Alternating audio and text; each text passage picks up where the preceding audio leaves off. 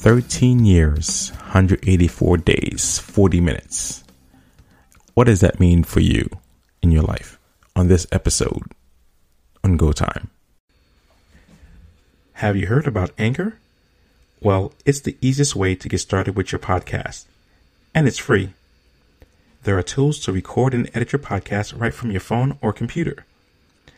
Anchor will then share your podcast to be heard on Spotify, Apple Podcasts, and many more. You can even earn money with your podcast with just a few listeners. So, everything you need in one place to get started. Well, what are you waiting for? Download the free Anchor app or go to Anchor FM to get started today. 13 years, 184 days, 40 minutes. That's 95,680 seconds. That was a time allotted, we are told by the state of New Jersey, to focus on health prior to graduating high school. Some of these activities were fun, others were not. Some were informative, some were not. But all this was to show the state that we accomplished good health before entering adulthood. A surprise to me years later was a more important aspect of health was left off the curriculum mental health. The lessons learned in taking part of physical activities were helpful. For example, playing basketball helped me understand physics and algebra. Playing football helped me understand teamwork and goal setting. Track and field showed me how to work on individual competition. The physical training of these sports stay with me till this day because those are the methods I use to release stress as an adult. However, the training I wish I received was around mental health. Mental health was a subject not addressed much to my recollection. You may have that kid who's off, or everyone has that crazy cousin. I now found it awkward that in 13 years of formal education, we did not learn that each of us will face situations that do not fit the framework of that education. Some challenges will need us to find a greater understanding of ourselves to overcome the informal training. I vividly recall being in the moment. The first time, my heart was racing as if I finished running a 400 meter race.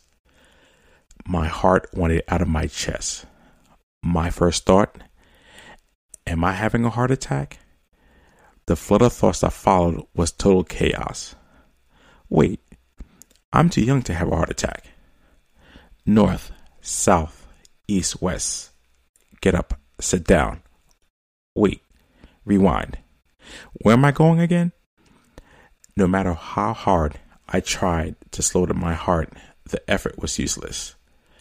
My breath was hard to catch, like pieces of paper blowing in a gusting wind. As I looked around the room, no one else seemed to be feeling the same symptoms. So I quietly went to get checked out. The doctor's diagnosis anxiety attack. Hearing those words for the first time, I thought to myself, is there something wrong with me? There were no pills to prescribe, just go home and relax. I would want to say this was the last time it happened. However, I learned to be better at handling my responses or not by placing those feelings and thoughts in different boxes until they needed my attention. This eventually led to a place called depression. I remember the day I sat with a mentor and he simply suggested that I go talk to someone to better understand my thoughts. My lack of understanding about the counseling process initially made me defensive with the counselor why? I felt I knew myself well. I didn't really have a problem. This person doesn't look like me. How are they going to understand what's going on with me? Weeks into therapy, I began to explore all my internal conversations.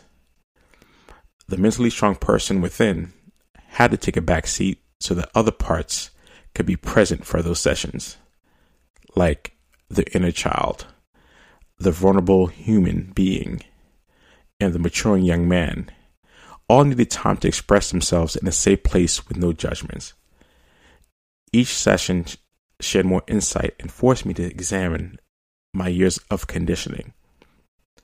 The who, the why, and the how questions pushed me to begin writing to release the workload off my brain into place in the real world. I felt on paper those thoughts could no longer have power over me. The book would be the keeper of my secrets that I chose not to share with others. You may ask, why not talk to family and friends? Eventually, some conversations did happen. Starting such conversations was not easy for me back in those days. And how do you talk about something that you may not know is happening in one's mind? The more I examined, the better I was able to make choices about my thoughts that I kept. One understanding that became clear is that at times I was my worst enemy. The bottling up of thoughts and feelings caused more harm than any external person. Several years ago, I was asked to speak to high school students about mental health. As I prepared, I found eloquent quotes and many statistics to stress why mental health is important. About 10 minutes into my prepared workshop, I looked at the face of the young adults. Some have the I'm not interested look on their face. So I shared my story of struggles of a young black man coming into his own. The topics included growing up in a large family, the stress of trying to live up to others' expectations, the feelings of rejection and being inadequate, even the thoughts of ultimate sin. My story received looks of surprise and amazement. The feedback I received afterwards was emotionally overwhelming because I literally wore my heart on my sleeve to complete strangers. I am thankful for the opportunity to share with those young people to show that thoughts are important and there is a way to overcome some challenges that they may face. As we work out our muscles to stay in shape, we should also care for the brain likewise. If you are having troubled thoughts, please talk to someone. Talk to friends, family, or if needed, a trained counselor. Your thoughts control your actions, perceptions of everything around you, and eventually the quality of your life. Most importantly, you are not alone. Thoughts matter, and so do you.